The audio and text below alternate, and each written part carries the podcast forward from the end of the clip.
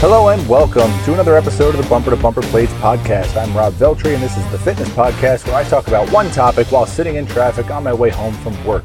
It's another lovely day on the Belt Parkway. I'm not moving all that much, so as always, good time to get started with, with our episode.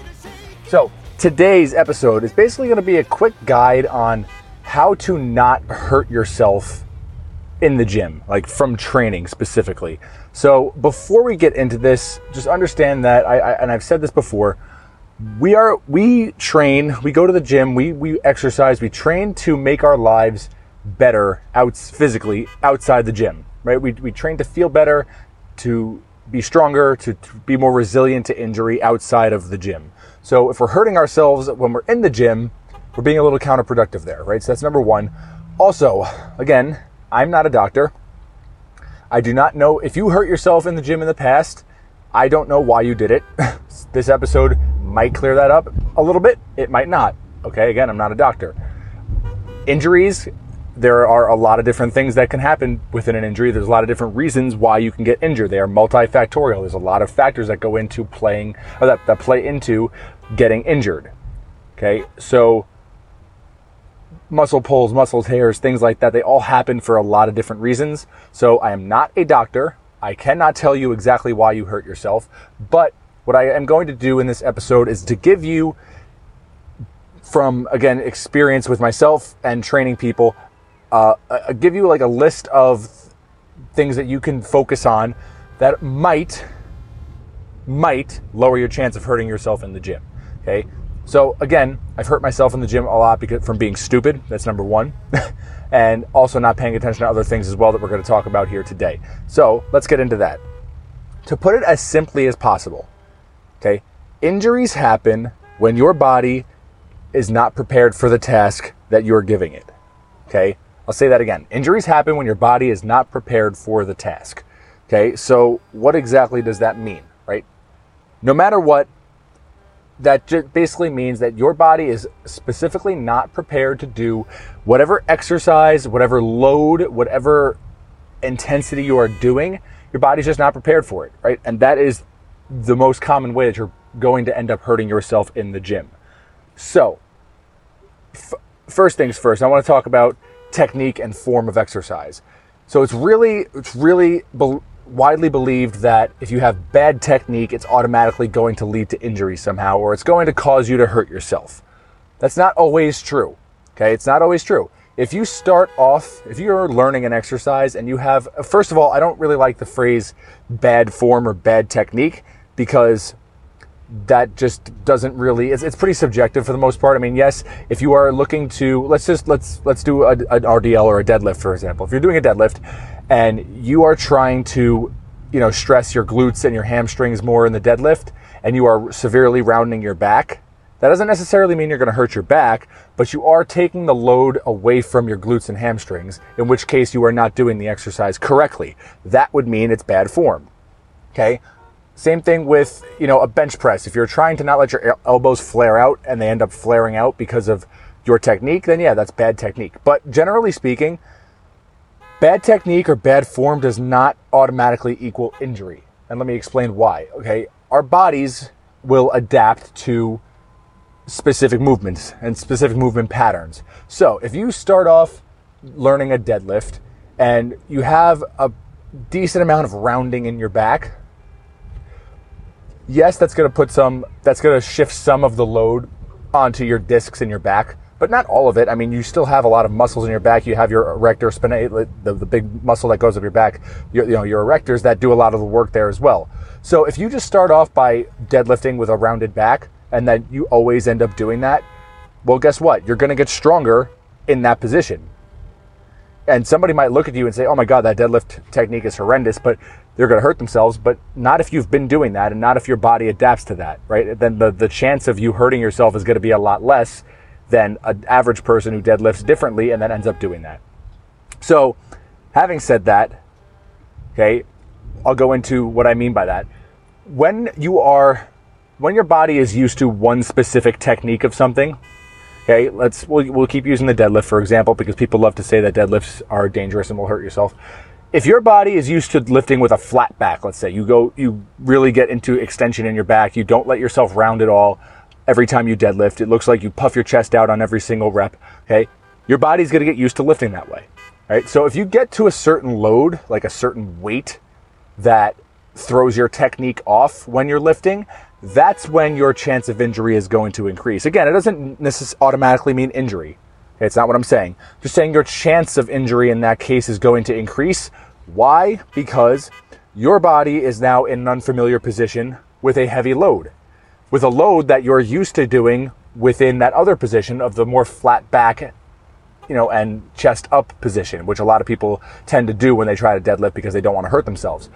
So again, I'm not saying that technique is wrong to have your chest up and your back flat, but if you're lifting and the weight starts to get heavy and it throws your technique off, that's when your chance of injury will go up. And if you do happen to tweak something or pull something, then you can easily go and say like, oh yeah, it's because this deadlift was, you know, my, my form sucked. It's like, well, it's not that your form sucked. It's just that it, it broke from, your form broke from what it, your body is used to doing. So since you were in a position that you were not prepared for, you were not, your body was not prepared for that task in that position, that's when that you that's when you could possibly hurt yourself. You could possibly tweak something in your back, pull something, whatever it might be. But regardless, just because you see something that looks ugly, quote unquote, it doesn't mean it's going to be injury. Same thing with squatting. Like if somebody's knees go in on a squat, like if they cave in a little bit, a lot of the times people think that's going to lead to knee injuries. Not always. Okay, you might see if you I mean if you look into Olympic weightlifters and a lot of the times they get super strong when they squat and their knees will fall in fall forward or fall inward, I should say. And it happens. And they're squatting more weight than anybody you'll probably ever know and they don't hurt themselves that way. Why? Because their bodies are adapt to that form. They d- adapt to that technique. It, it does not yes, there might be a little bit more torque put on your knees when they cave in, but again, it doesn't necessarily mean injury, right? Your body will adapt as long as you are doing everything else properly.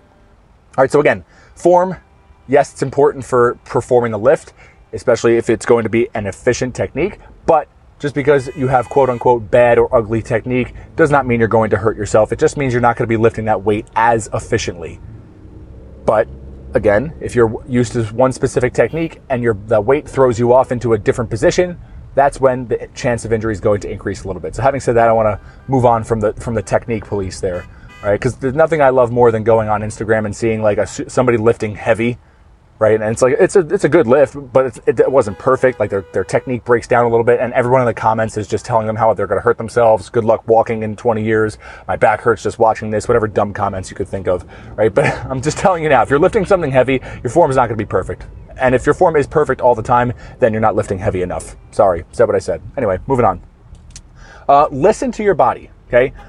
If you, listen to your body when you're in the gym. If you are, if you have in mind that you're supposed to lift a certain weight on the bench press, right? Say you're benching today, you're, it says you're going to lift 225 for, you know, whatever, sets of five. I don't know, whatever your program is. But listen to your body. If your your body is going to tell you when it's when you're not feeling good, right? Your shoulder is going to tell you if it's bothering you a little bit, right? Warm up a little, get yourself moving, and figure out, hey, is this a good idea for me to push this weight today? Now, a lot of the times your ego is going to kick in and say, yes, absolutely, I'm supposed to hit this weight. It's what's programmed for me. And then you could listen to that ego and say, yeah, I got to do this. And you end up pushing a weight that, again, your body's not prepared for for that day. And that's how you could p- potentially, again, this nothing's a guarantee here. This is all just possibilities. You could potentially increase your injury risk of injury. All right, so listen to your body. If you're not feeling it, then don't go heavy right? It took me a very long time to understand that because I was obsessed with hitting a specific number every time I did certain exercises and I had to hit that number no matter what. And I would force myself to do it no matter what the time of day was, no matter how I slept the night before, how I ate that day. I didn't care. I had to do it because my ego got in the way. And there were plenty of times that I hurt my back, hurt my, you know, hip or whatever, tweaked something because I was being stupid and I did and I did not listen to my body. So, listen to your body, right? It, it, again, very good. Our bodies are very good at telling us when we're not feeling it. Our brains just, however, take over and our ego gets in the way. And that's generally what can lead to that as well. Um, another thing, working off of RPE as opposed to percentages. So what I mean by that is a lot of the times in certain, tra- in not all, but certain strength training programs, they might have you, it might have you working off of a certain percent of your one rep max in a certain lift. Meaning, you know, if again, if it's a bench press and your work and you're best bench press is like 275 pounds or whatever, it might be having you working at 80% that day. And again, that's a certain number in your head that you feel you might have to hit, but and then you try try for it and if you don't listen to your body, again, chance of injury might go up. If you're working off of RPE instead of percentage, that changes things a little bit. And I've, I've talked about RPE briefly, but it's rate of perceived exertion, which is a 1 to 10 scale on how a certain exercise feels. So if you're if you're supposed to be at an RPE 7 or 8 and at 225 for bench press, again, we'll just keep the same example, and you're at and you're warming up and you're at 185 or 195 and that feels like maybe a 7 because you're not feeling great today, maybe it's not a good idea to go up to 225 then right? Again, RPE is great because it, it's really based off of how you are feeling and how your body is feeling that day. So if it's not feeling great, then it's a, you know a good idea to work off of that. So you know I, I would suggest looking into RPE. Maybe I'll do an episode on RPE and dive into it a little bit more. But uh, look into that and, and, and train it off of that based off of specific percentages of certain lifts. I think that's just better for the general population of people, um, unless you're a power lifter or you know a weightlifter and you have to hit certain percentages, which I'm going to assume most people that listen to this podcast are not power lifters. So you know it probably will work for you to look into RPE, right? Uh, rest is resting is another one. Resting as much as you can, it, whether that's during your workout or you know sleeping like try to get as much sleep as possible. Now listen i have a, a 10 month baby at home a 10 month old baby at home okay? My sleeping is not great right now okay? Any other parents out there that have young children they know that their sleeping is not great either. And i used to say all the time before i had a baby hey you should really try to get as much sleep as possible. And i still say that but at least i, I now i at least understand that hey that's not always realistic sometimes when you have young young children at home. So I'm still going to say get as much sleep as you possibly can. Right? I, I, I understand that if you have a baby or a young child, that's unpredictable sometimes. You know, my, my son got up at two in the morning last night for a bottle, right? That's unpredictable. That's, you know, a half hour less of sleep for me. But anyway, still try to sleep as much as possible. Okay, resting is important. Re- let, let your body recover. Let your bo- body get prepared for the next uh, training session.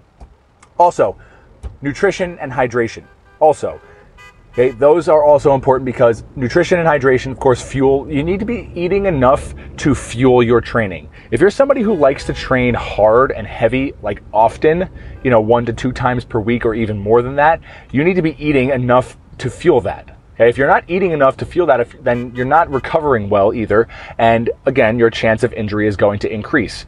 It, your body needs those nutrients. It needs those calories to, to keep training if you if you do push yourself that often. Same thing with hydration, right? If you're not hydrated, if the muscles don't have enough water in them, if the body doesn't have enough water in it, uh, again, chance of injury can be a little bit higher as well. So, rest, nutrition, hydration, all very important there. That's probably nothing new for you. If you, you know, you're probably well aware that you need to sleep, eat, and drink well. But you know, just to reiterate, that also plays into your chances of injury. Okay, if you're not sleeping, eating, or drinking well, and you still like to train hard and lift heavy, I'm not saying you're guaranteed to get hurt. That's not true.